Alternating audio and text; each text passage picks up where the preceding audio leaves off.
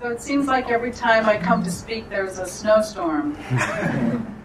I'm taking it personally. Uh, thank you for, for coming, even though it seems like there's a snowstorm on the way, and I, I won't go longer than nine or ten hours, so I think we should be uh, done from here.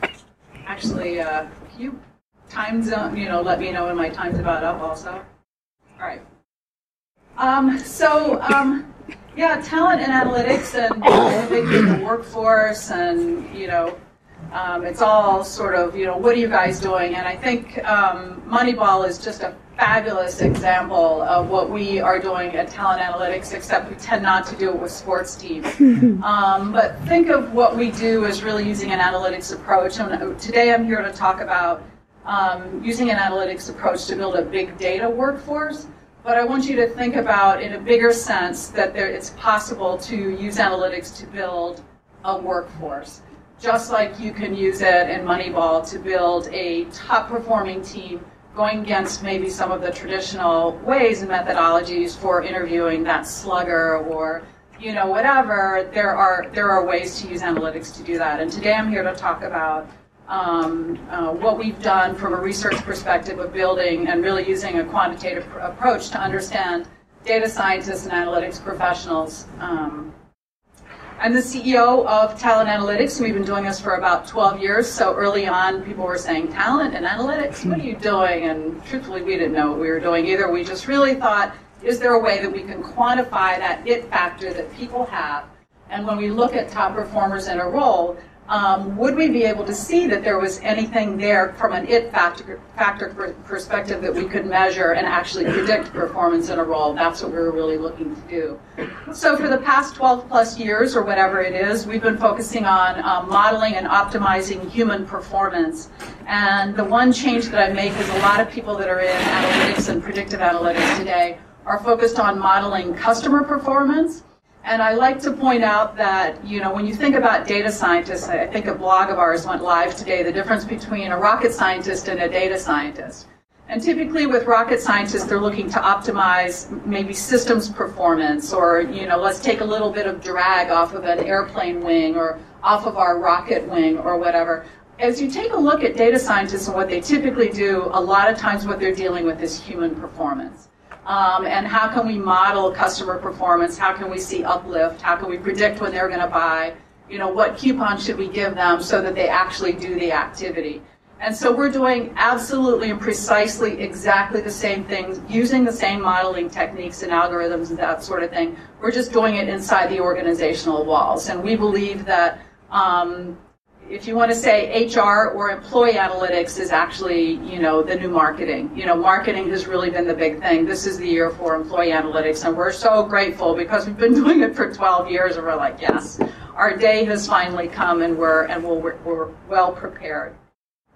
Just to tell you for a few slides, you know, what we do, because I know since we've been studying data scientists, you're all sitting there going, what is it that you do? So I didn't want you to be not paying attention because you're curious about that. So we have a platform called Advisor, and what Advisor does is really quantitatively measure via a survey something that we call raw talent or your mindset. And think of that as, you know, you're born and you're very good at things naturally, and you've always been very good at those things. And you're good at those things, and maybe I'm not great at those things, um, and I w- never will be, regardless of my training. So what we wanted to do was see, is there a survey, a short survey that can measure those things in a quantitative way? Yes, God? um, that, de- that delivers, you know, regardless of your role, whether you're a data scientist or, you know, a customer service person or if, if you're in, you know, college or whatever, that we can, you know, measure those same things, 11 scores per person. So that's what we do. We have a platform that measures that. It outputs it into a CSV file so that when people are actually doing data scientist, data science and they're trying to optimize employee behavior and they're looking at any KPIs, whether it's big data, little data, massive data, whatever, they can actually combine the people themselves, their scores, and see, you know, are there any correlations between those characteristics and performance? Um, it's very helpful because very often the variables that we measure are, uh, end up being an independent variable, so they're actually very predictive of performance in a role. And then we have a platform that allows people to deploy their um, predictive models. So that's kind of what uh, talent analytics does. The business challenges that we solve are predicting top and bottom performers, and we can literally predict um, once we've gone through our predictive modeling processes. We focus on things like uh, top performing sales reps, bottom performing sales reps, or call center representatives, or engineers, um, et cetera. So we can actually predict with very high accuracy, about 62% accuracy, um, what somebody's sales uh, are going to be just based on their talent analytics scores. And so um, it starts to be extraordinary when you start to think, really? Is it, are we that predictive? But again, we're doing that on the customer side as well. Think of the accuracy that you can have that if I, you know, if I give Greta this coupon, if I continue to have, uh, continue to have this campaign, I can actually predict at which time she's probably going to buy. And it's a similar sort of thing, or what's going to make me leave the program, that sort of thing. And we're doing exactly the same thing on the um, employee side. So we do a, lot of helping people to predict top and bottom performers, um, you know, on the candidate side, so that they can avoid the bottom performers and they can select the top performers. Predict employee churn, which again, I'm trying to lay this out just to help you understand again, on the customer side, people are, you know, let's predict customer churn. You know, what's going to make them leave? How can we reduce that? So what we're doing is exactly the same thing, except just with employees. And then we also have this little uh, area that we've gotten very good at, which is predicting top data science scientists. And this is one clearly that I think you're here to talk about and hear me uh, talk about what we've been doing in this particular area. Um, and hopefully it will be interesting to you.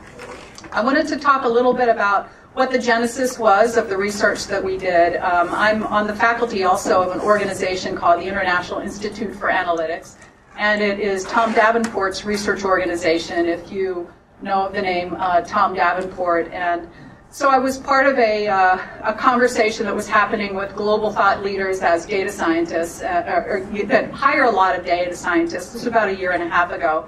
And they were saying, well, what are they? What do they know? How can I find them? How can I hire them? How do I know if they're good or bad or otherwise, et cetera? And there were a lot of things being bandied around like, well, do you think they're curious? Or, oh, here's a good interview question. Ask them about this. And after a while, I was like, you have got to be kidding me. Look at us here. You know, we're arguably some of the best you know, analytics people in the world, most quantitative people, and when it comes to solving like a hiring decision of how do I figure out what is a great data scientist or analytics professional, all of a sudden you turn all squishy and weird. There has to be a better way. So I proposed that we use the talent analytics methodology and said, you know what, for something sort of, you know, as hard to get your hands around as a data scientist, it would be a big feather in our cap at talent analytics if we were actually able to quantify that. And I said, let's do something together. So we started conducting the research um, together to really understand um, more about uh, data scientists and what they look at. And so that's what I'm here to talk about, kind of what some of the findings were, and hopefully it will be useful to you. A little about kind of the business challenges of building a um, you know big data workforce and you know an analytics bench. On the one side, we have a very young field, and you'll see some of the data that we got back from uh, the research that we did, how young it is. Um, even looking at a lot of the young faces out there, though I've got a lot of gray hair, so everybody looks young to me these days.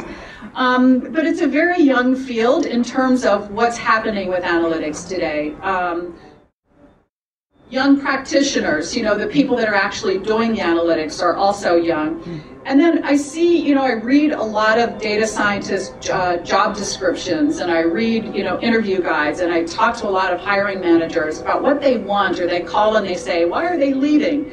Um, and what I find, sorry, there's some distracting noise.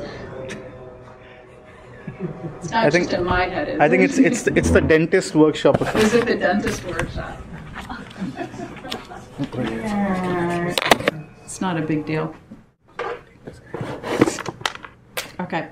Um, so what I find a lot of times is that the role requirements are not well defined at all. You know, and people are saying we need an analytics professional or we need a data scientist, and you read the job descriptions and you're like, what do they really need me to do? It sounds, it looks like more than ever they've just really copied the job description from somebody else and just sort of plastered them out there. On the other hand, um, what we see is that sometimes they're very generic, and you're like, wow, you kind of want me to do everything here. Another uh, thing that is happening is that the comparables are different. We've had the uh, fortune of speaking at a lot of predictive analytics worlds and informs conferences and things like that, and people go there mostly to learn things like, you know, well, how did you solve that problem, or what algorithms are you using, um, that sort of thing. But very often, very infrequently, in fact, it never happens to say and what kind of team did you have working with you that actually you know what were they made up of you know from a comparable perspective so that you could say oh we need to have a team like that as well. On the other hand you have the dj patil and tom davenport are saying it's the sexiest job of the 21st century. So you have people you know that are getting trained and really rushing into that area. And so there's really you know those two different things that are going on that really uh, you know contributes to that being a really uh, tough business challenge and then a lot of times people spend time on the talent supply on the left hand side. We were talking about this earlier with Vishal. Um, by the way, I am going to make these slides available to you if, if you want them. I'll give you a URL at the end if you want to download them. So um, um, I just saw some people taking copious notes, so I'll be happy to, you know, you can still do that.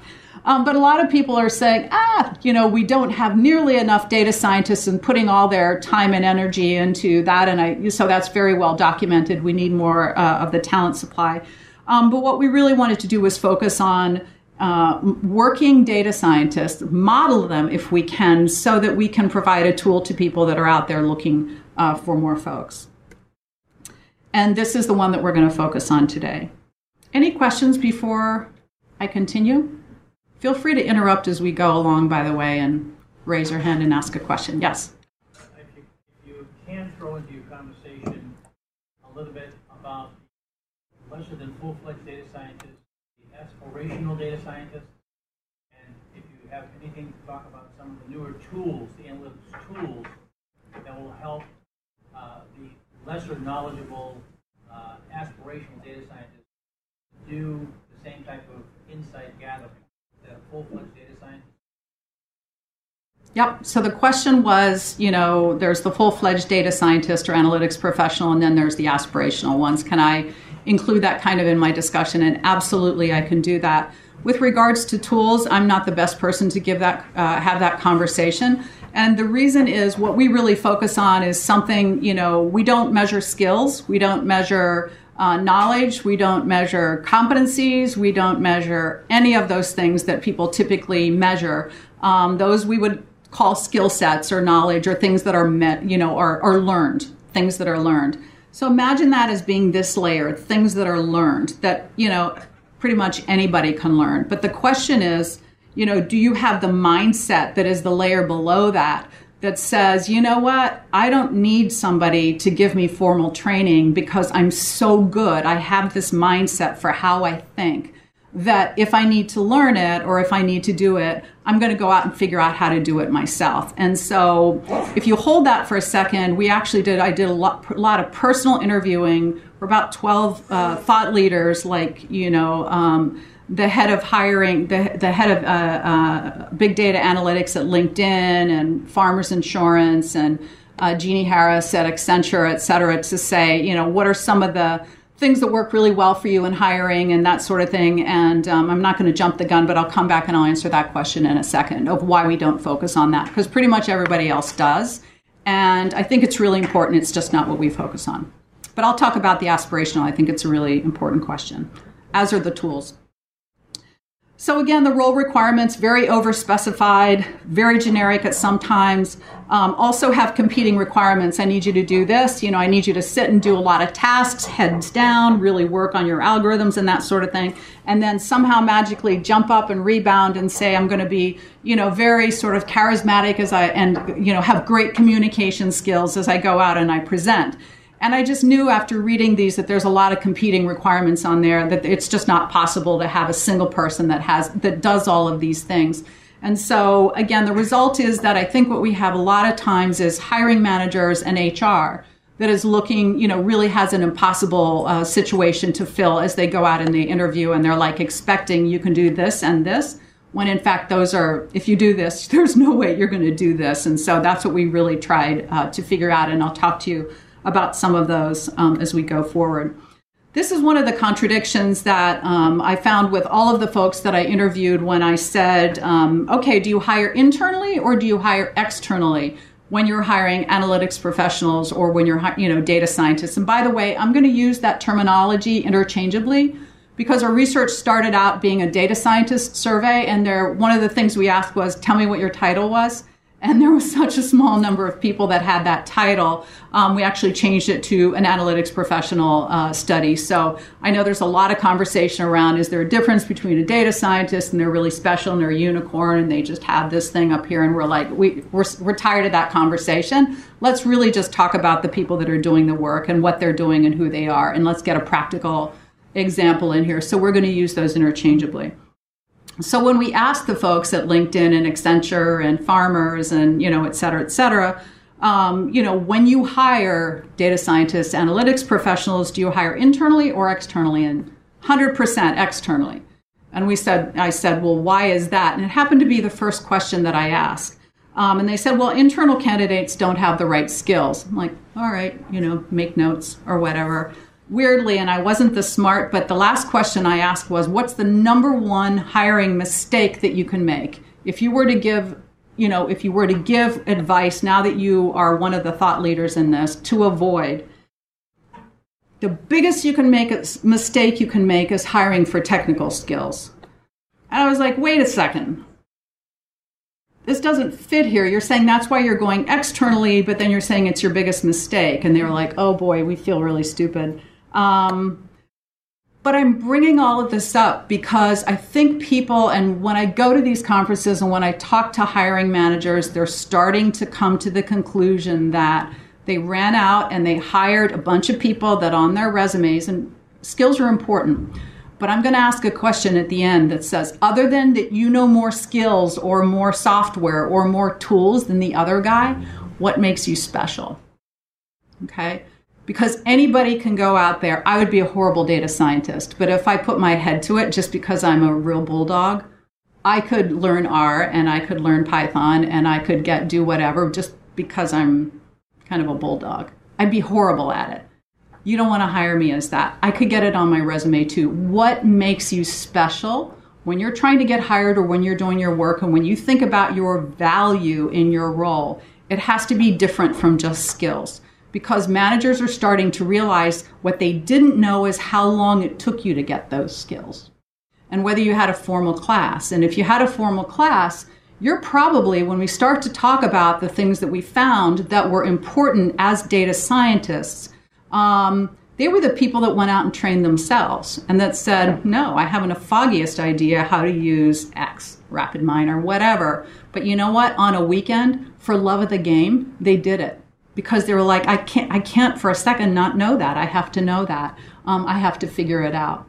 And so, in talking with hiring managers, and it, I think it was the one in Boston, actually, the last predictive analytics world in Boston, I was uh, working with a table full of uh, people, and they were talking about how you hire, whatever. I said, number one mistake you can make 100% hiring for skills. So if you go in there and if you're thinking that that's what sets you apart, it doesn't you you almost have to have that to get it in and say yeah i have that. So i just wanted to put that out there and it's the reason that we don't focus just on skills. Skills are important. Which brings us to a point. Yes question. Um, i would like to ask you um, if you address uh, when, when you ask all these questions if it's a part of your uh, frame of mind all the transformation that we have had in the last let's say 30 40 years in terms of science and, and almost everything around us let's say after the 50s or even the 60s, you're only going to use a statistician if you were working in, you know, national census or perhaps in the forecast service. Right. Now, as science really changed, and we went into microbiology, microanalysis, and, and from that we went from the analog to the real digital world, then all these tools yeah. become important. Yeah. There was no reason for them to be part of the vocabulary for any any scientist or right. social scientist or you know bench scientist. Right. But this is a reality now. So therefore, it is a science transformation. Yes. Rather than a lack of skills. It's just that universities and you know have been very slow to adapt and give the tools that people really need. Right, right. And I think it is a science transformation. I, I'm going to say a slightly different thing than what you said, but I think it is a science transformation than I think what people thought is it's been a people transformation. And that all of a sudden there's a new kind of person that is being birthed, and oh my God, I can't find them and I need to have one. And that was part of me thinking, that can't be. It just can't be. You know, we need to learn new things, or some of these things now are coming into play again, or maybe we need to tweak them. It's a it, it's it is a transformation. It's not a people transformation, and that there's a new kind of critter running around, you know, pretending to be human, but they're really not. And so that's I think you bring up some really great points. I, th- I think it's really great. Um, which brings me then to thinking about as people say and i'm nothing if not practical and, all, and also i try to i've always said i always try to see the opposite or go that can't be you know kind of be skeptical and say well let's look at the data but as you you know the first i think with data science was looking at the data set oh it's big data it's little data it's whatever it's bigger than this it's now even really big it's huge data so a lot of focus on the data set then a lot of focus on the skill set. Oh, do you have this or do you have this or what level are you? Do you know Hadoop? Do you know whatever? And these were really the two that are very focused on. And I think a lot of people ran out there and hired a lot of people that could work with massive data sets and had all the skill sets. And then they sat there and said, not working out. Don't know what I'm missing. It's really hard to get these people. And it wasn't their fault, right? It's, it's not their fault at all. But I think more than any other role that we've seen, or certainly extraordinarily important in this role, is the mindset. And you'll hear, you know, Davenport and DJ Patil and those folks talk about skill sets important, you got to have the mindset. You need to know, and that notice is a more fundamental level than skill set or data set. Because you can throw da- the right data set at me and the right skill sets at me, but if I don't know what to do with the skills or how to really manipulate that or what to do, or if it's really hard for me every time a new version comes out, or I'm like, oh, I just mastered Python and now you're going to ask me to do this. What, you know, training are you going to send your, you know, and you're very rigid about your learning and I only want to do this one thing. That's not a data scientist. That's not an analytics person in the way that, you know, you really need in the role today. Any comments or feedback? Am I way off? Are you seeing things? Mm-hmm. Yep. So the fact that the mindset is something very important for a data scientist. Is that specific of data science itself, or is the reason is that we just don't have enough qualified people, uh, and they have basically to train themselves.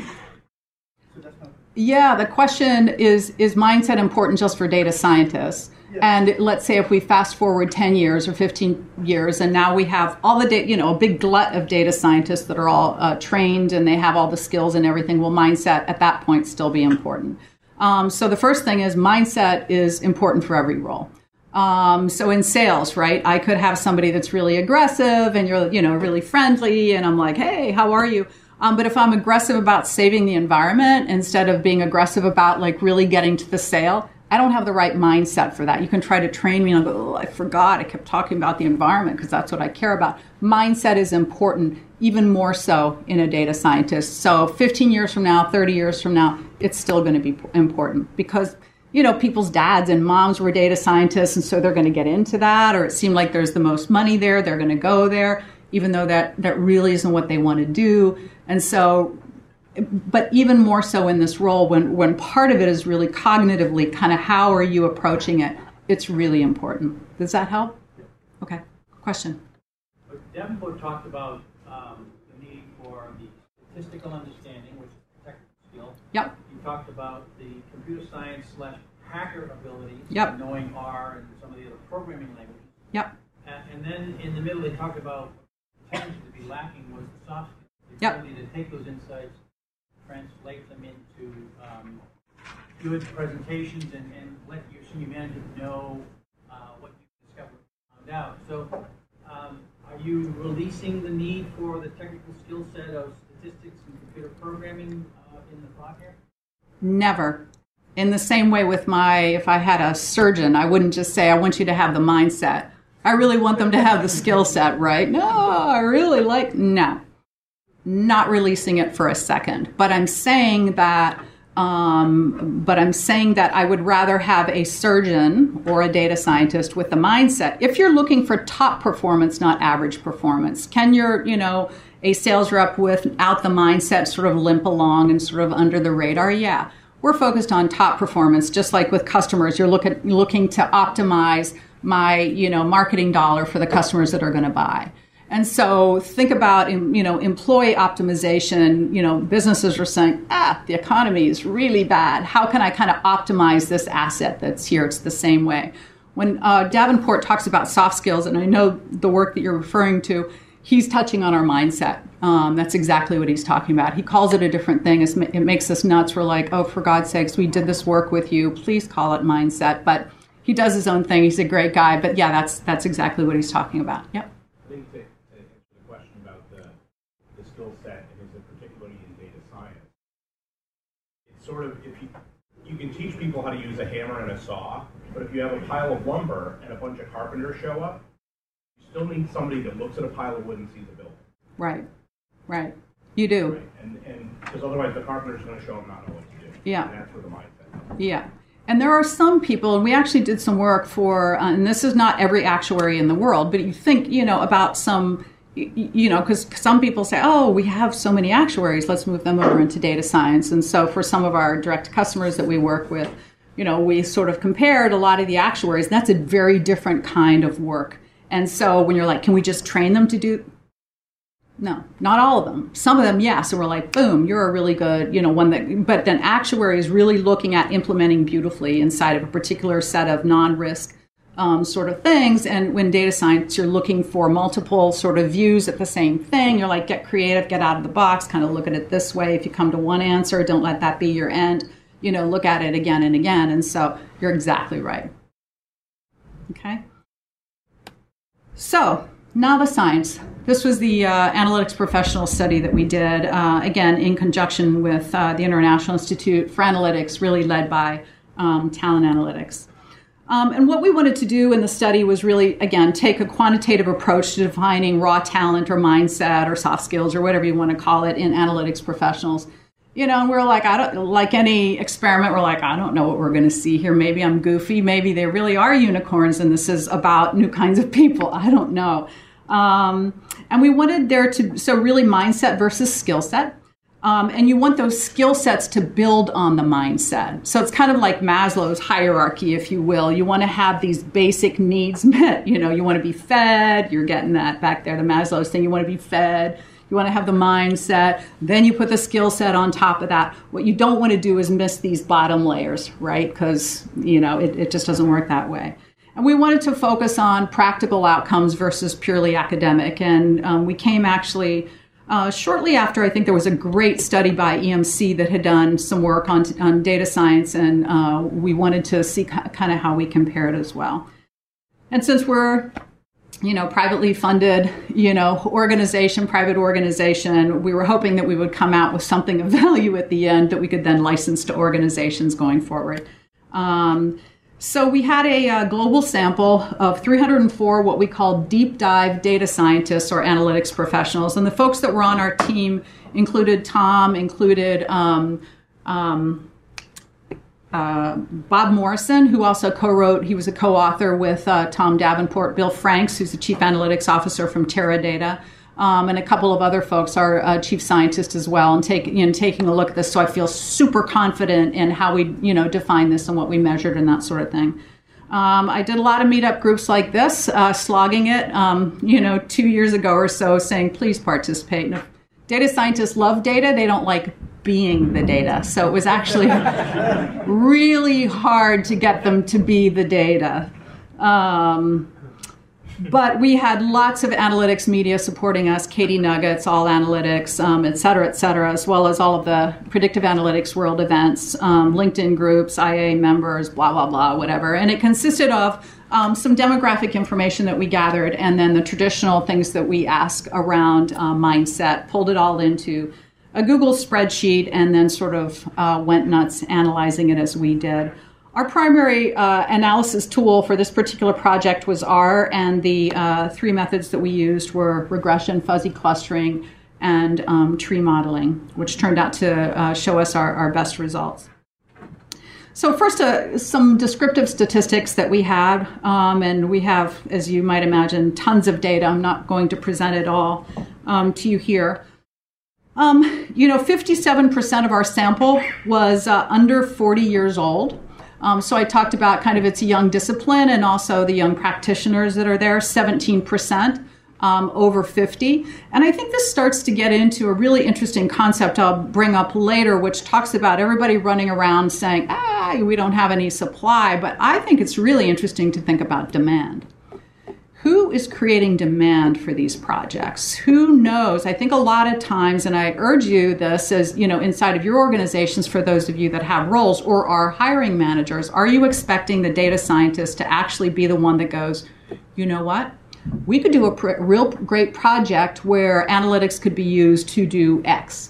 Typically, the analytics, the data scientist is not the one bringing up projects and creating demand for the data scientist. And so, nobody except me is talking about demand, but I think it's a really interesting thing to think about in your organizations of how is that demand going to happen and can an analytics person work with a business person to say, you know, let's trade here. Let me understand your business. Let me understand a little bit more about what analytics maybe can do so we can create demand and do great projects that can yield great results. So, um, part of as I looked at the age here was I think part of what you get, you know, with some gray hair is, you know, seeing a bigger area of the organization and going, you know what, maybe we could solve this here.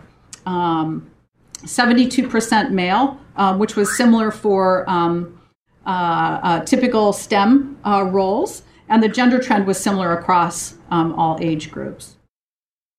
The highest educational degree, and we ask a lot about education, um, and so 47% had master's degrees. It was definitely the most, you know, the highest uh, percentage of people that had there. So for people running out to get PhDs, it's really important. What we saw early on is that people were hiring PhDs and it was a must have. And um, for those of you that know John Elder, um, who uh, runs Elder Research, arguably one of the greatest predictive analytics uh, um, uh, practitioners out there, and he is a PhD and he's lovely and a, and a good friend of the firm and of ours. Um, says what you don't want to do is hire somebody that's so smart and so research oriented that they never get to the end of that, that they're obsessed with researching more. And so I think that maybe is what happens sometimes, and there's a good balance because obviously PhDs are extraordinary. He is one. You know, I have a lot of friends that are PhDs. I'm not one. But um, um, what we also saw in our samples was that the largest percentage of PhDs were in management. Um, for what that you know, for what that says, I don't know why or whatever, but that is is one of the things that we saw. Um, I did research these folks to find out who they were and they were interns. So, because uh, that just sort of bugged me. Really? Okay. Um, I'm open for that, but um, so they hadn't quite graduated yet. Um, so, um, what can we say about it? This, I think, was very similar to what we saw in an EMC uh, um, uh, um, research study, and there were a couple others out there as well um, the degree areas, and we let people actually write in their degree because we wanted to not miss anything if there was something out there. And so we had them write in, and then we sort of hand uh, pulled everything together, really dominated by math, statistics, and business. Many in computer science, engineering, liberal arts, engineering operations, research, and very few people in finance, economics, and in any sort of creative degrees, which I was personally interested in just because I had been hearing so much talk around they're so creative. And i was like because we measure things directly. We measure creativity directly. And i wanted to see if we could measure it and if we found it in their demographics. And of the entire sample i think we had three people that had any sort of degree that even touched on anything creative like it was like french um, or english um, or something like that so that made it very interesting because then I thought, hmm, when we measure the mindset, will we actually come up with people that are creative or not? And we'll show you that a little bit later. We talked about the total number of years that they've been professionally employed. 45% have been employed at all in, you know, as a, you know, as a professional. Um, so almost half of the people have been employed uh, less than 10 years. Um, how many years have you been employed as an analytics professional? You know, 3% of the people, I'm sorry, 30% of the people less than five years. How many years have you been employed by your current employer? Half of the people, less than, you know, 3 years with my current employer, and this is the one that blew me away.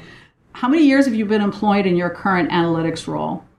88% said they'd have been employed for less than 5 years in their current analytics role. 50% I've been employed there for less than 2 years it's a really young, you know, it, it's a young discipline or this current iteration. So part of the reason I bring this up is that I think it's uh, fun to think about combining teams together. I think you know people that have been there a longer time, maybe in the um, you know just in the business world in general. I think there needs to be some cross pollination so that you can do that. Also, if you are looking for you know for work out there, everybody's young or a lot of people are so don't feel like you know they have 90 years of experience doing this. Um, it's a young field so.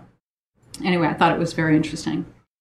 Um, big picture young mostly male. Most are quite new to their to analytics in general their current company and their current role. The other thing that we ask and i'm hoping that you will find this really interesting. Was there a question? Yeah I yes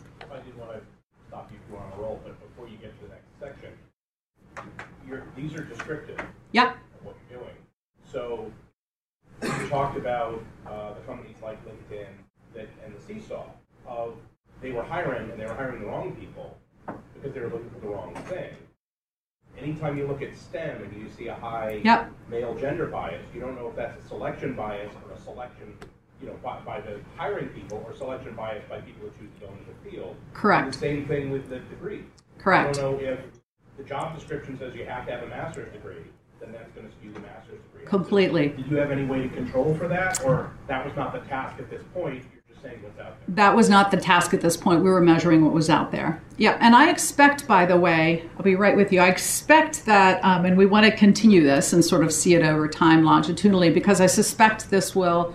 Um, I think this will change a little bit.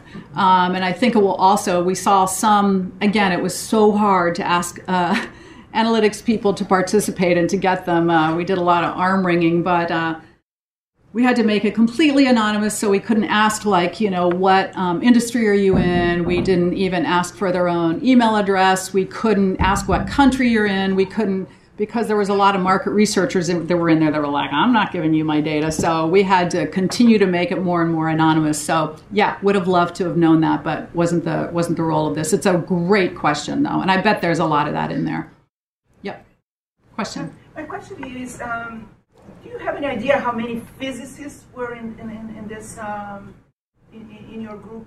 Because uh, from, from my experience and talking with um, people that were interviewing at uh, Sloan School down, yep. down the street, yep. Um, especially during the 2000s, yep. there was a, a lot of interest in hiring um, PhD in physics, mm-hmm. physicists, yep. people with a lot of training in quantum mechanics and stuff like that, rather than mathematicians. Yeah. I mean, Wall Street rather have a physicist right. than a mathematician. I agree with you, and we did see that. I don't have it broken out separately. The question was, did we see a lot of physicists in our survey? And we did. Um, and uh, yeah, and, and we've seen that and actually got that back from um, the interviewing that I did with people when I said, who do you hire? What works well? And you know, meteorologists came up quite a bit because there's a lot of uncertainty. Uh, yeah, and uh, um, physics people, etc. So yes, that was something that that popped up quite often. Yep, concur. Yep. Anything else? Okay. One thing that we asked was um, to try to not have it be so fuzzy. What is this? And to try to, you know, say, what do they do all day? Okay let's build a workflow. And so we got our minds together and had some nice sparring in terms of what is an analytics workflow. Um, and what are the steps that really go all the way from the beginning of an analytics um, assignment um, all the way through the end when it's done, it's operationalized, and, and off it goes. And so we ended up coming up with these steps. And there's a couple, you know, a, a, year later that I would add in here, things that I would change. Um, but I think it's very good. I think it's very solid. And I think we could sit here and argue about a couple of, but, um, you know, starting all the way from analysis and design to data acquisition and collection, data preparation, data analytics, data mining, visualization, programming, interpretation, presentation, administration, and managing other analytics professionals. And we wanted to really look at the whole thing. And so we asked people, okay, in a week, what percentage of time? I think we actually had them to put in uh, the number of hours, and we thought it was some fun. We separately calculated if they had calculated how many hours there were and if they over. We just thought we know this group and they and they were they had calculated. So we had some uh, analytics fun with that. Um, so anyway, what we wanted to do is kind of get a map of how are people, you know, how are people spending their time, and did anything cluster together.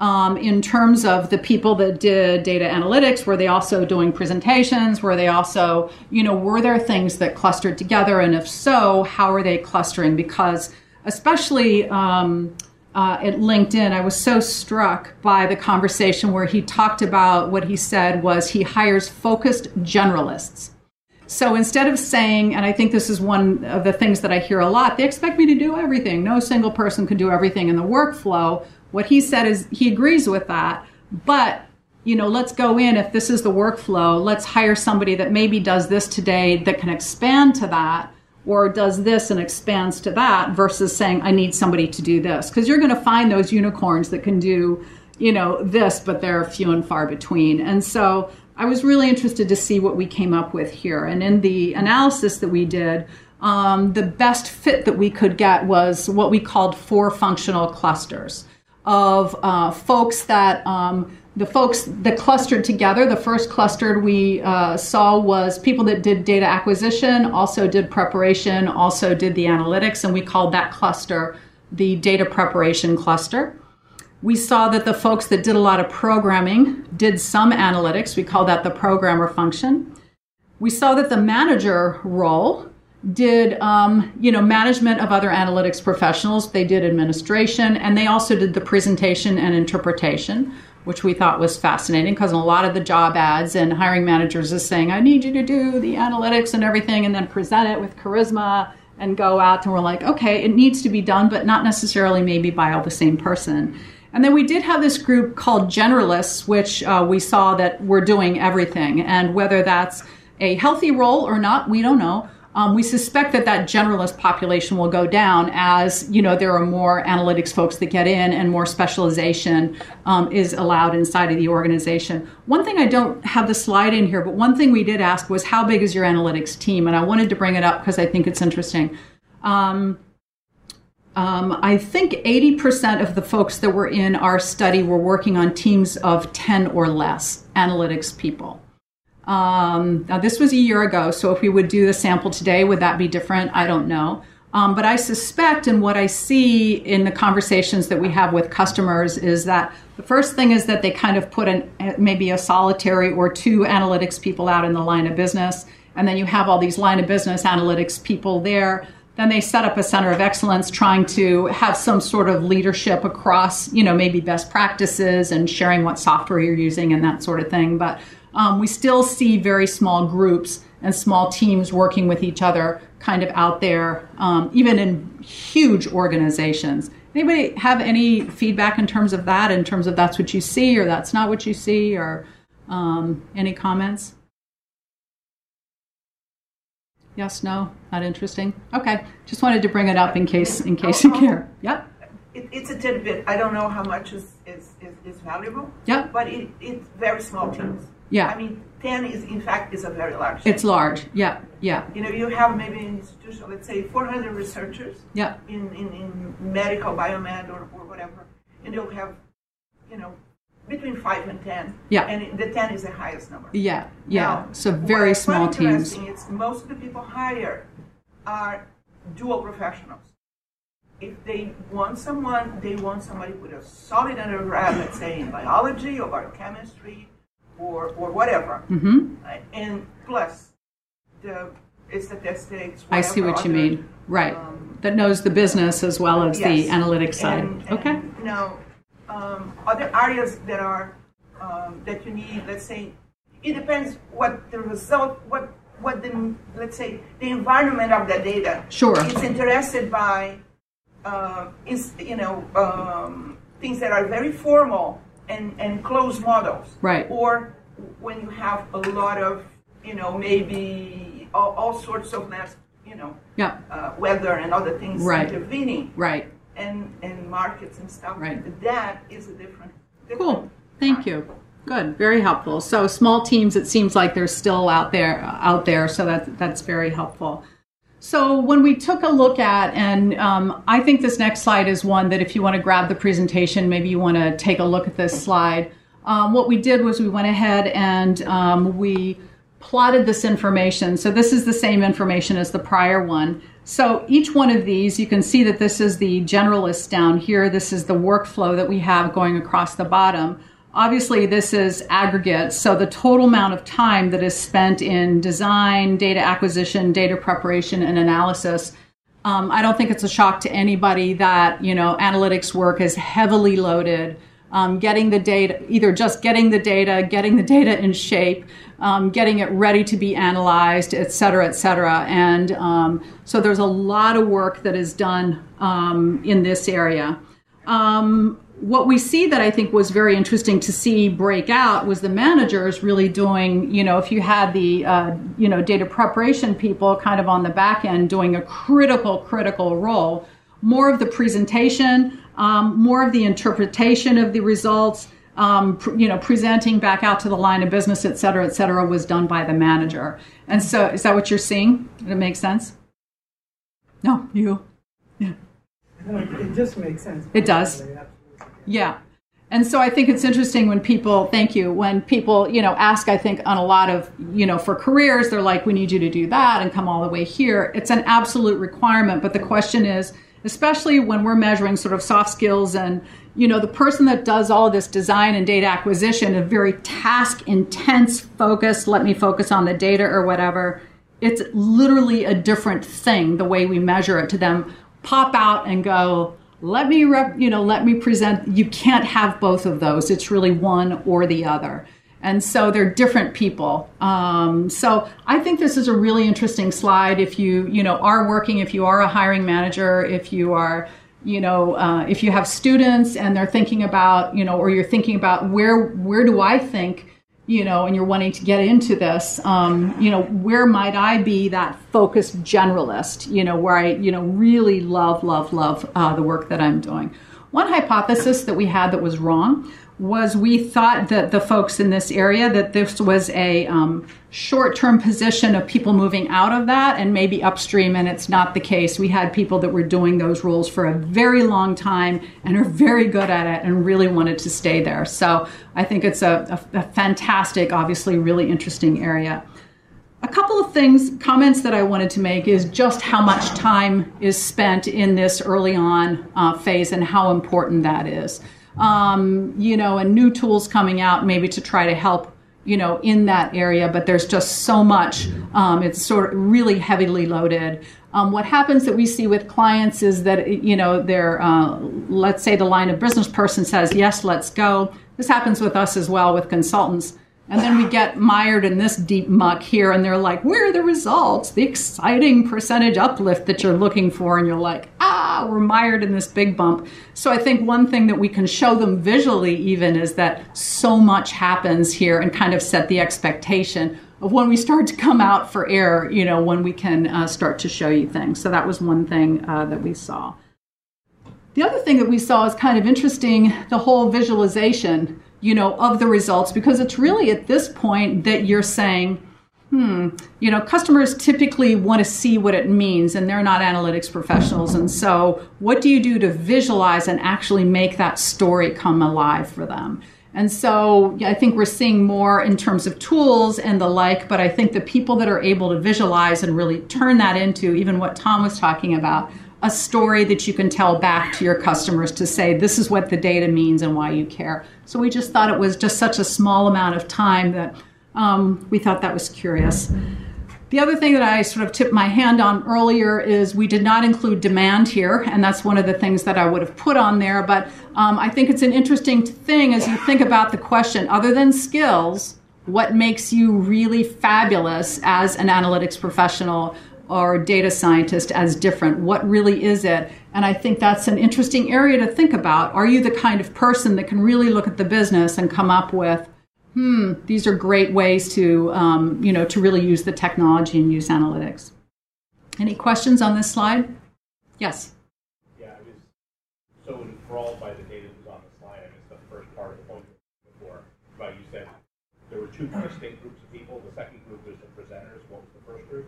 Um, the uh, way that I drew it out was just, you know, you have it back ended here, Right. and then it goes all the way up here where the managers pick up to do the interpretation and the presentation here. So I think a lot of times on job ads and the like, what they say is you need to be do, able to do this and this. I think you can do it, just not extraordinarily well. They kind of have to pick, you know, which which person do you want, and then expect maybe mediocre performance. So on the other side, does that make sense? Yep. Question. So I'm sure you're familiar with the McKinsey study from 2011. Yep. Uh, they talk about uh, that in 2018 there'll be a shortage of uh, 190,000 Yeah. data scientists, Right. but 1.5 million managers. Yeah. So it seems like an imbalance uh, Yeah. in terms of the demand for managers. So looking at this slide, uh, do you get a sense of uh, whether that's accurate? Yeah, the question was there was a 2011 uh, McKinsey study where they, I think it's so often quoted at this point, that by what what is it, 2018, that there will be a lack of 190,000 uh, data scientists, but 1.5 uh, million managers will be lacking at that point. That, that number's gone up, Has it gone up? two million. Yeah, I know it's not going down. Yeah, exactly. So, yeah, it really brings an interesting point, you know, and that could be I'm you know, I presented at a SAS event over in Germany recently at a, at a retail conference and um, um, was lucky enough to be the keynote. And they were talking a lot about um, um, analytics culture inside of billion dollar organizations and what is that. And we spent a lot of time talking about demand because they're hiring a lot of data scientists, but the person that can create the demand, that knows the business, but knows enough about what analytics can do, not how to code and not how to whatever, but enough about what it can do to create demand so you need the data scientists.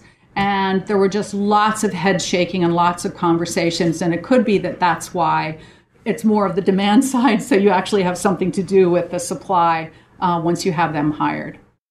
Did that help at all? Okay. All right. He had his hand up. Sorry, I can come to you. How much of that is translated into uh, the outcome of new use cases being made available and discussions around use cases so that if it works in one company, it can work in another and another and another? Absolutely. Uh, the question was, um, you know, the importance of use cases that as they come out, you know, there's discussions and people go, really? You were able to do that, et cetera, et cetera. Absolutely. Um, what you don't want to do, and what I love about what we found of the mindset of the data scientist is how creative they are. And it's really when you're able to go to market with something somebody else hasn't thought about, so you're not just copying all over the place. So part of what you want to do is have those managers or people that do create demand and go, could we do this odd thing um, that's going to give us, you know, that little um, bump in the market that somebody else has thought about? They'll read the case study and copy it. But is there a way that you can? So yeah, use cases, fantastic. Um, and it's incredibly difficult to get data scientists to talk about their use cases and even customers to talk about, you know, what they're doing because it's such a closely held, um, um, you know, competitive advantage right now. But yes, use cases everywhere. Question.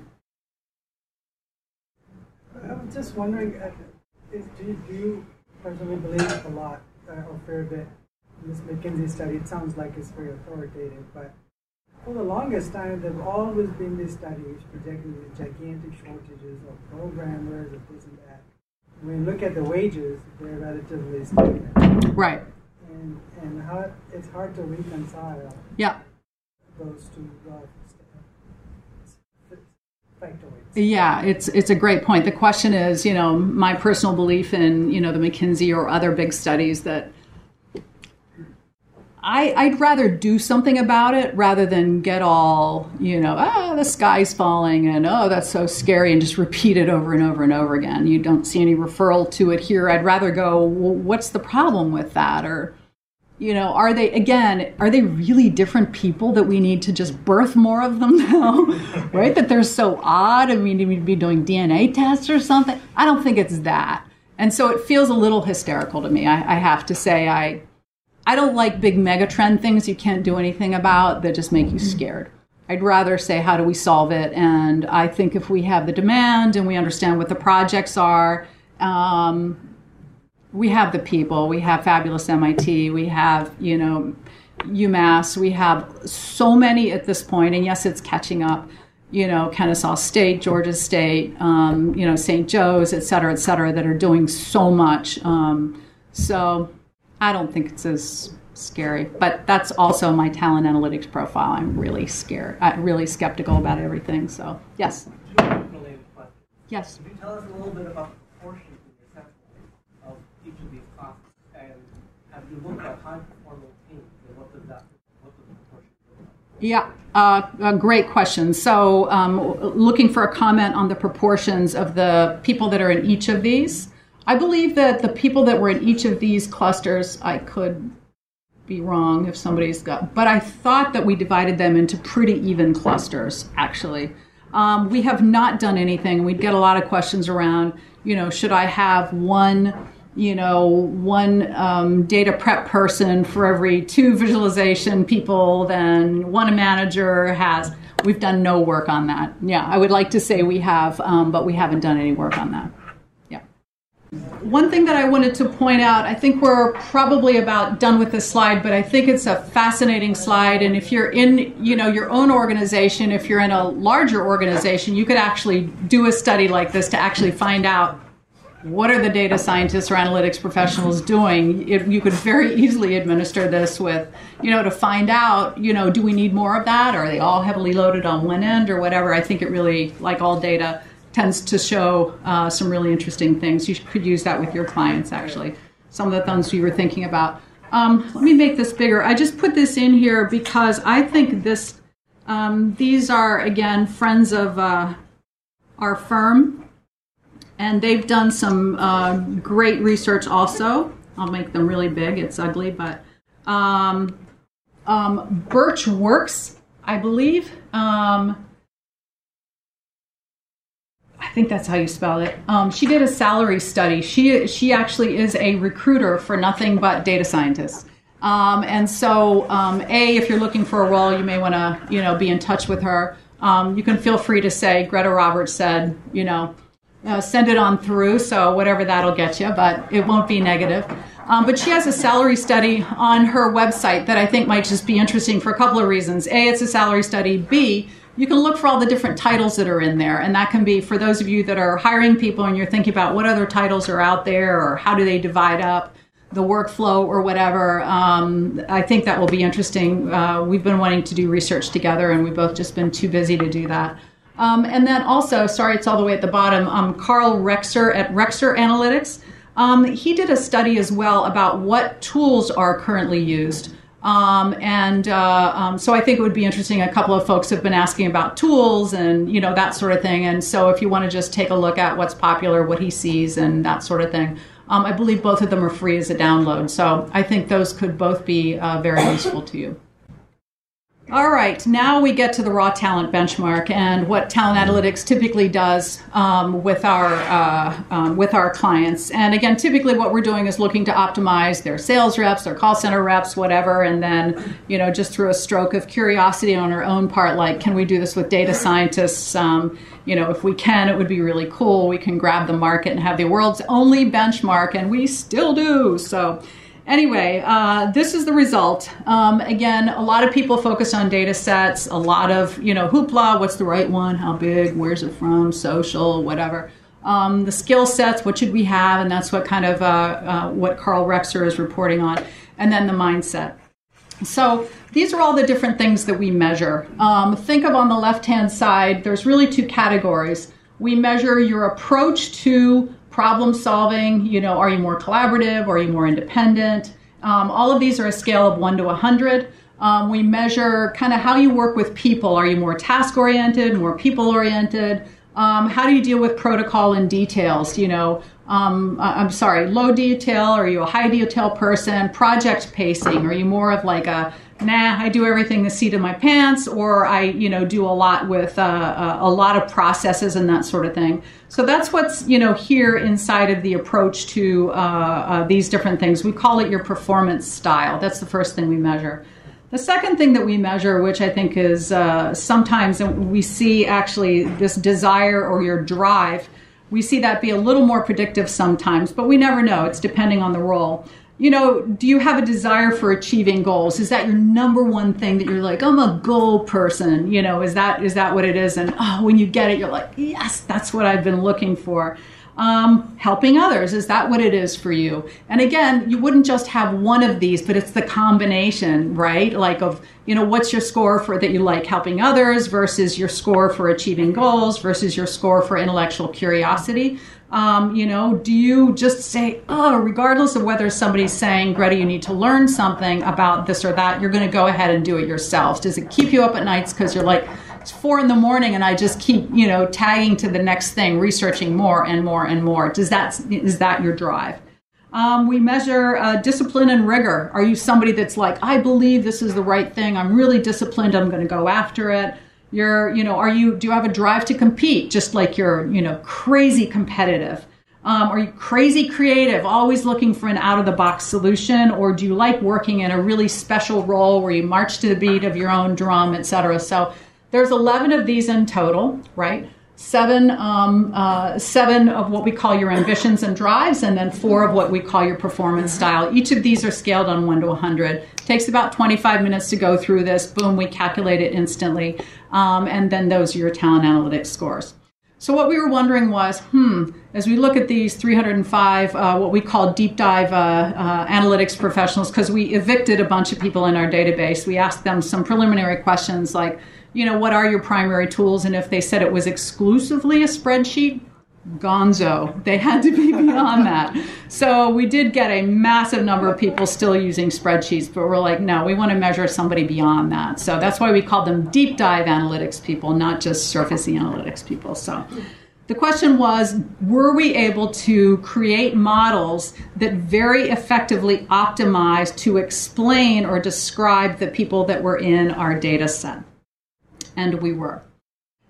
And at the end of this, I'm going to give you the opportunity, I'm going to give you a URL that you can go to and you can take this and you can get your results within about a minute and they'll be mailed back to you and you can see what your talent analytics scores are and what your mindset are. And if you like your results, you can feel free to use them in any job uh, things that you like and say, see the definitive answer there. So we actually did pre- we did create a job benchmark for data scientists that um, it is the only industry standard for hiring analytics professionals, and of course being the good goal oriented person that I am, um, we license that to corporate customers. And so what they're doing is using that in their hiring process. I think I might have a, um, a, a quote from somebody in here.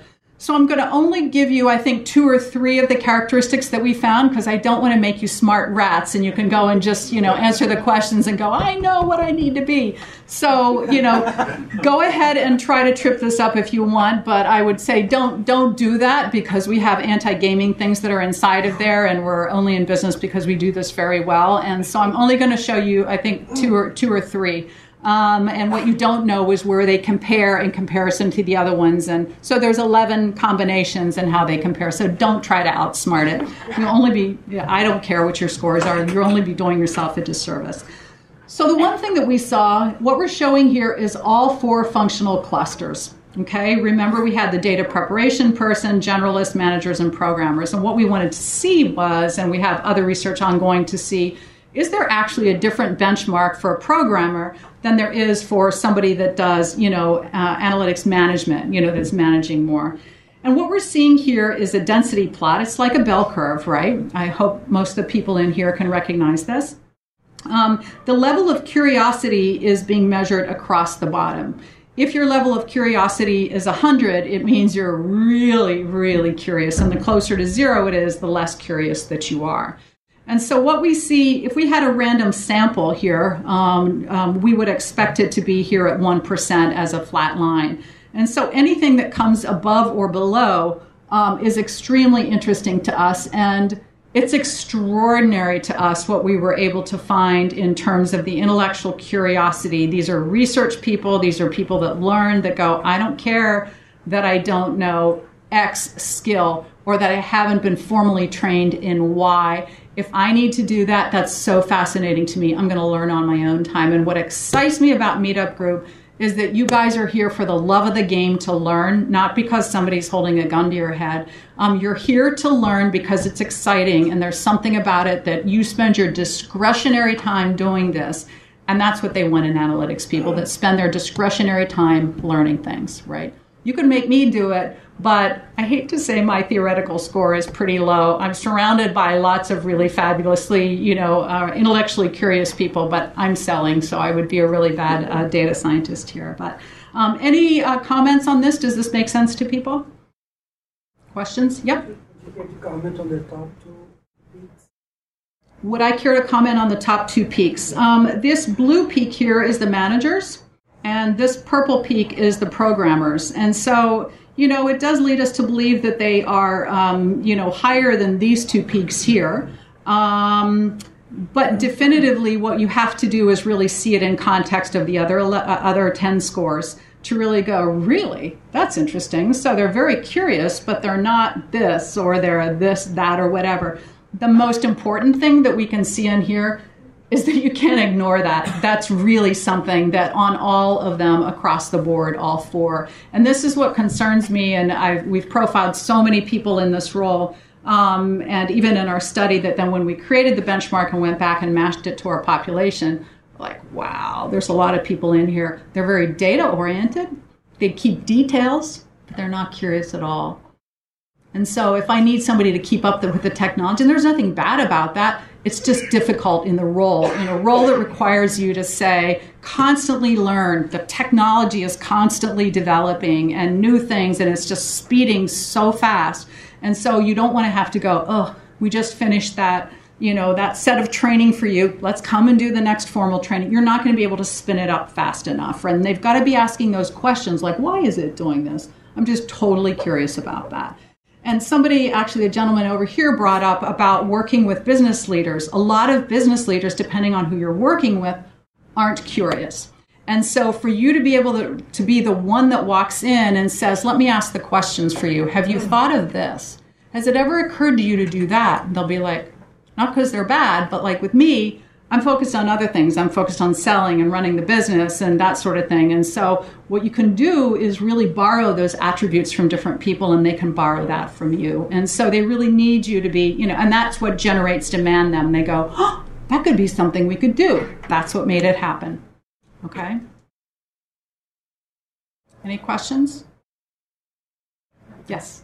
Sorry to belabor it, but just so what we're seeing is that the, man- managers are more likely to be curious, but have a high, lower score versus programmers who are less likely to be curious.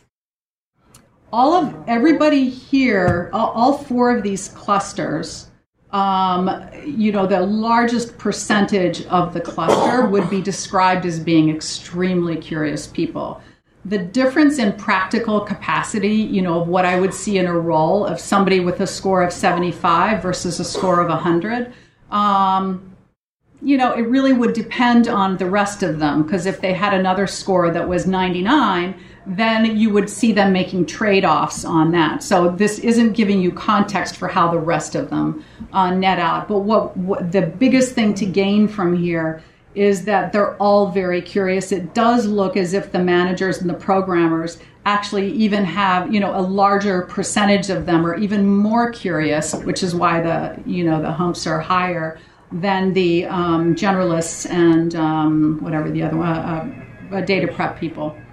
Okay, so that's the biggest thing that you can draw from this.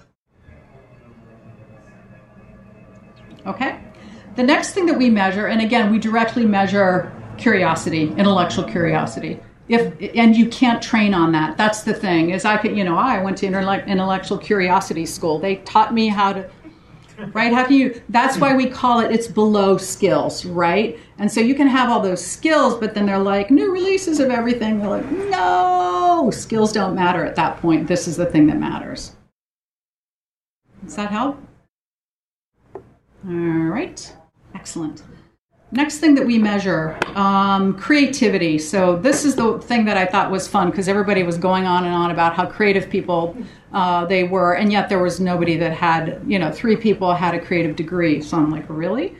Um, so what we see here again is that all of the functional clusters, again, here's one percent. Um, so if this were a random sample, we would uh, see everybody here. We're skewing high in um, uh, being very creative people, out of the box thinkers and I'm very low creative. Another reason I'd be a bad data scientist.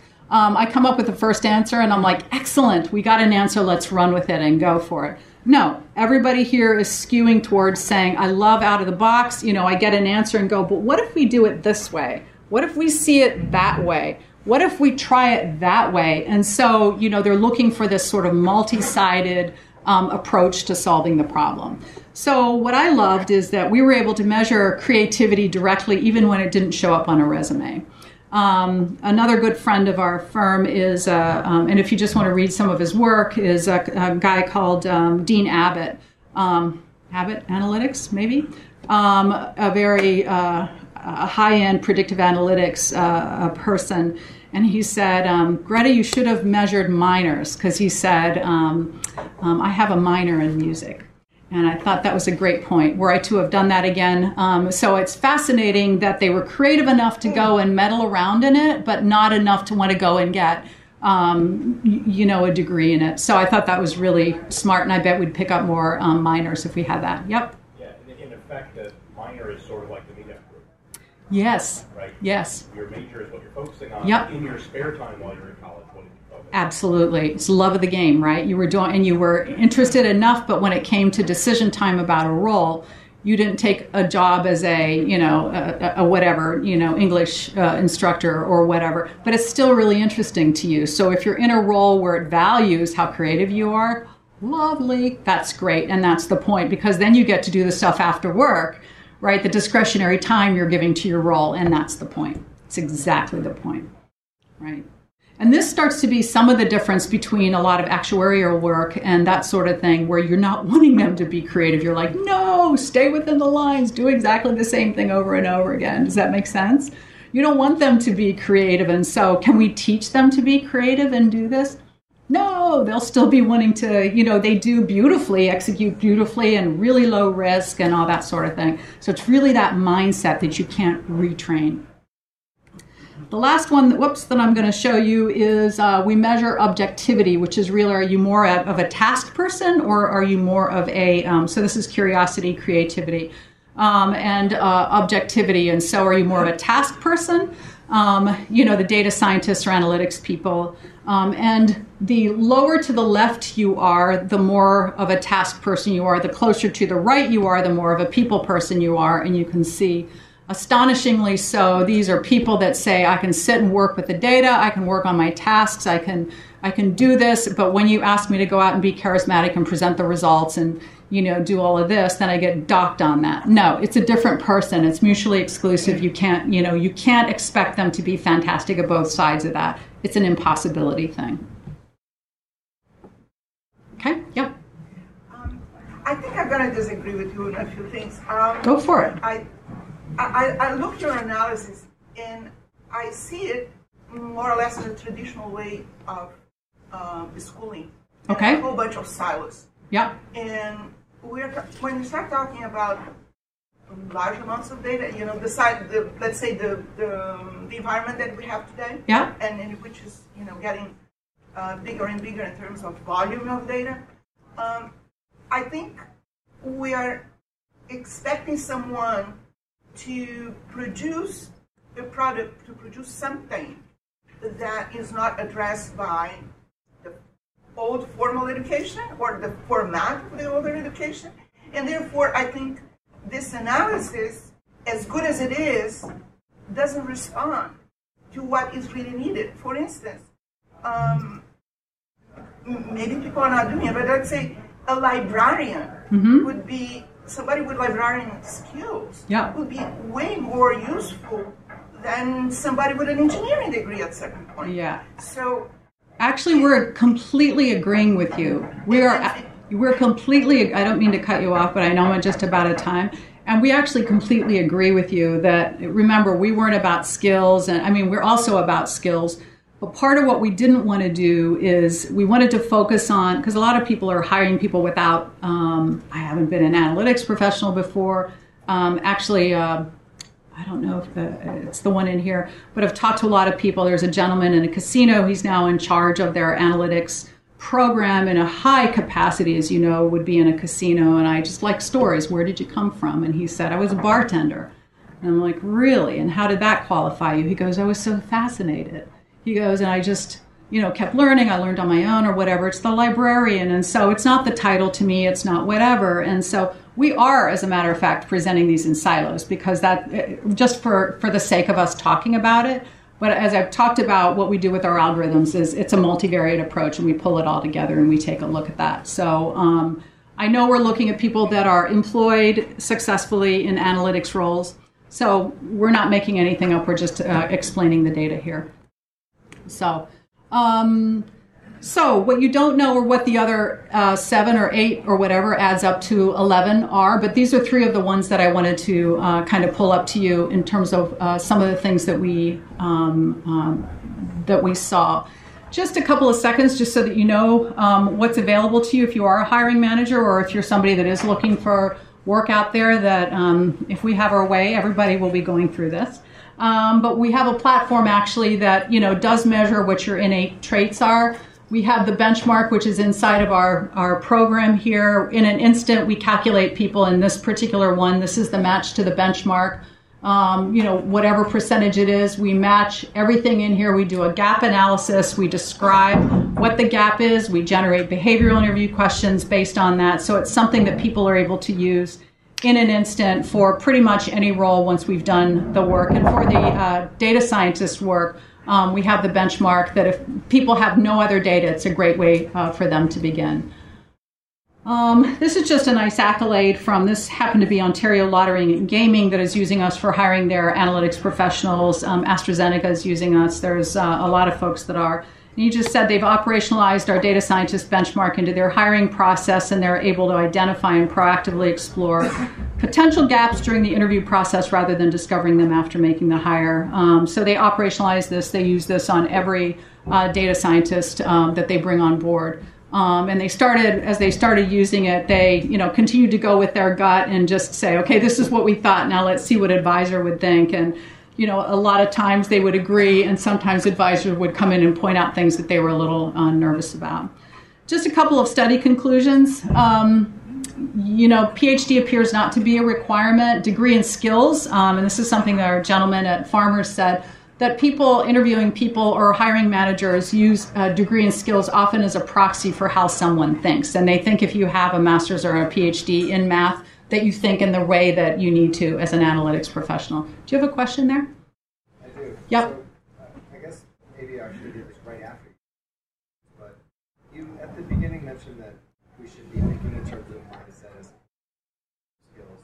And also, you mentioned that most analytics professionals will were had a tenure of less than two years in this role. Yep. So it seems like there has to be some trade-off in terms of if you want to get going, you have to have somebody who knows skills that they're for at that time. Yep. And at some point, you know, mindset's going to take over where you want that smart guy who's going to be the top or girl, thirty percent. Right. Um, and so, how, how does that work? Is it a one-year turnover? Is it a two-year turnover? Where, Hmm. Is it three months in? You know, that guy with the right mindset takes over the guy who knows. Um, I well, I don't know where the I don't I, I know what you're talking about, but I can't say it's eight months or something like that. I, I don't know what the time frame would be, but I do see a lot of people using this for people right out of school. Um, and that's the one benefit is you can go into bartenders, you can go into folks right out of school that you know maybe don't have exactly that and know. So if you know you're going to be training them extensively, then you want somebody with the right mindset. Whereas conversely, the higher, maybe the more senior you are in your role, then the less mindset. mindset is always important even even in you know the seniority of the role. Um, how would i answer the question? Because a lot of what people do is use this to take a look at a, a, a get a baseline of who they have on their bench to begin with. And again, a, a, lot of times they'll go, exactly, that's what I thought. But now they're able to look at the data and say, well, that makes sense. Of course, Greta's struggling. You know, we have her in a role where she's this and that, and maybe you can move around and, you know, even it moved me inside of the workflow, and maybe that would be kind of a better fit. So, you know, it's used that way. It's also not used as the only reason for hiring. So let me be clear about that. You know, gut instinct, education, training, skills, etc. We're not replacing ours with skills and education and everything else, we're adding it into that. It's kind of additive. So it really depends what the goal is that they're working on to look at a baseline, to have new people come in, um, look elsewhere inside the organization. I don't know if I exactly answered the question, but. No, you did. So it's portfolio. Definitely. Yep. And also, in terms of how mutable do you find the mindsets are? Yep. Yeah, that's pretty much uh, what took us a few years to really find things to measure that aren't that changeable. Um, you know, we tend to see people longitudinally. You might migrate a little bit over time, um, but you don't typically switch from a fish to a cat. You know, you tend, you know, ah, you know, where's the tail? Like, what what happened there? Well, once you assess me, then I'm. You know, I might the assessment may come up. I'll never work at this, or the assessment may come up. I'm going to be a rock star no matter where I go. Um, if you, well, no. I guess I'm mostly worried about what if I, what if I take your test? What if you suck? I don't look at it, so I don't care. so, yeah, I mean, it's up to you. What we're measuring you exclusively against, and I struggled with this. I'm like, all right, do I want, you know, I wanted to offer it because a lot of people contact me on LinkedIn and stuff and say, hey, you know, can we, how do I, whatever. And I'm like, hey, you're interested, why not? So, um, you know, you don't have to take it. Uh, the only results come to you. Um, if it, if you like it, then use it wherever you want. If you don't, then rip it up. Um, but the way that I would really use it, what's that? Or change fields. Or change fields. But I think what, what I what I have on the report, and I did the report especially actually for this meetup group, is for it to be inside the report where we compare you exclusively to the data scientist benchmark. So what it will say is what your score is, your percentage match to the to the you know data scientists that are out there. And then it will put in their flags, potential flags, that if you're in the role, and I believe me, I've talked to uh, thousands of people and say, you know, does this fit for you? Because the first thing we need is for it to be right, um, or or it all falls apart. Um, and so people are like, no, I feel that. I absolutely feel that. Should you get out of that role? No, I'm not telling you that. Don't, you know, find your spot. You know, find your spot, or let it be a good reflection to say there are people in this role that tend to be a little different. So I would use it for for learning that way. Yep. You were up. The, the internal external was interesting. Yeah. Have you had many companies use this to analyze their own internal candidates, and have they come away surprised? Um, the question: Have they have people use it for their internal candidates? Yeah. Um, absolutely, they use it for internal candidates. That's the love is you can use it for somebody that because people are like, well, how do I know who might be good? And we're like, ask them if you're interested, apply for the job, right? And the people that are curious are going to go, I'm really curious about that. They're going to raise their hand. Are they surprised at the role? I mean, at the uh, results? No, because typically, as an example on the curiosity, if somebody is sitting in an XYZ role, not analytics, and they're just curious as all, you know, they're probably the ones that people are going, would you shut up? Would you quit being such a know it all? Would you quit bringing up all these things that we don't need to focus on? Or like, hey, I thought of a great idea. We could do this. They're that person. So that's the thing. Is they've been doing that in whatever role they're in. They can't stop it. And so are they surprised? No. But it's a nice standardized way to go. That's what it was. They may not be able to put their finger on it, but it, now it's, yeah, it's been quantified. Exactly. It's a great way to use it. Yeah, great way to use it. Is there a question? Uh, do you plan to do the study again? Over time and compare the results? Yes, we do. We're about probably six months away. We want to do it again. But yeah, we'd like to see it. And I think it's going to change a little bit. I think there's going to be, um, we're going to try this time to do it by industry. One thing we did to um, um, bribe, uh, you know, to get our sample size as high as we did was if there were uh, certain companies that would give us a certain amount of their data scientists, then we would aggregate their data and compare it to the uh, um, to the greater population and do big presentations for them or whatever. And we that's one way that we were able to see a little bit of industry effect. And so we were able to see there was a little bit, you know, there were a little bit of a difference between like financial services and retail. Um, and let's say healthcare analytics or whatever. There were some things that were like that makes yeah that makes complete sense that we were you know able to see that. So uh, yes. Let me just see if there's anybody else. Sorry, just because you've had a bunch of questions. Yes. Actually, that was my following question. What were the differences you saw in vertical, so healthcare versus? Remember, it was hard for us, and the data scientists didn't let us ask those questions. So we saw a little bit of a difference, but overall, it wasn't enough for us to say, oh, this only works for this industry in, you know, demographics, you know, in this part of the world with this number of data scientists or whatever. So there, what we saw was little. It was not, I, I feel very confident with, with the benchmark that we have. So, but I think there are some that would be interesting. Or like people that do a lot of, um, oh, like manpower or stuff like that, that are in kind of a people industry. I'm not going to tell you too much about what we saw because I don't want to bias you towards the rest of the things that we measure, but we saw, you know, people industry would pull out a, a, a slightly different thing.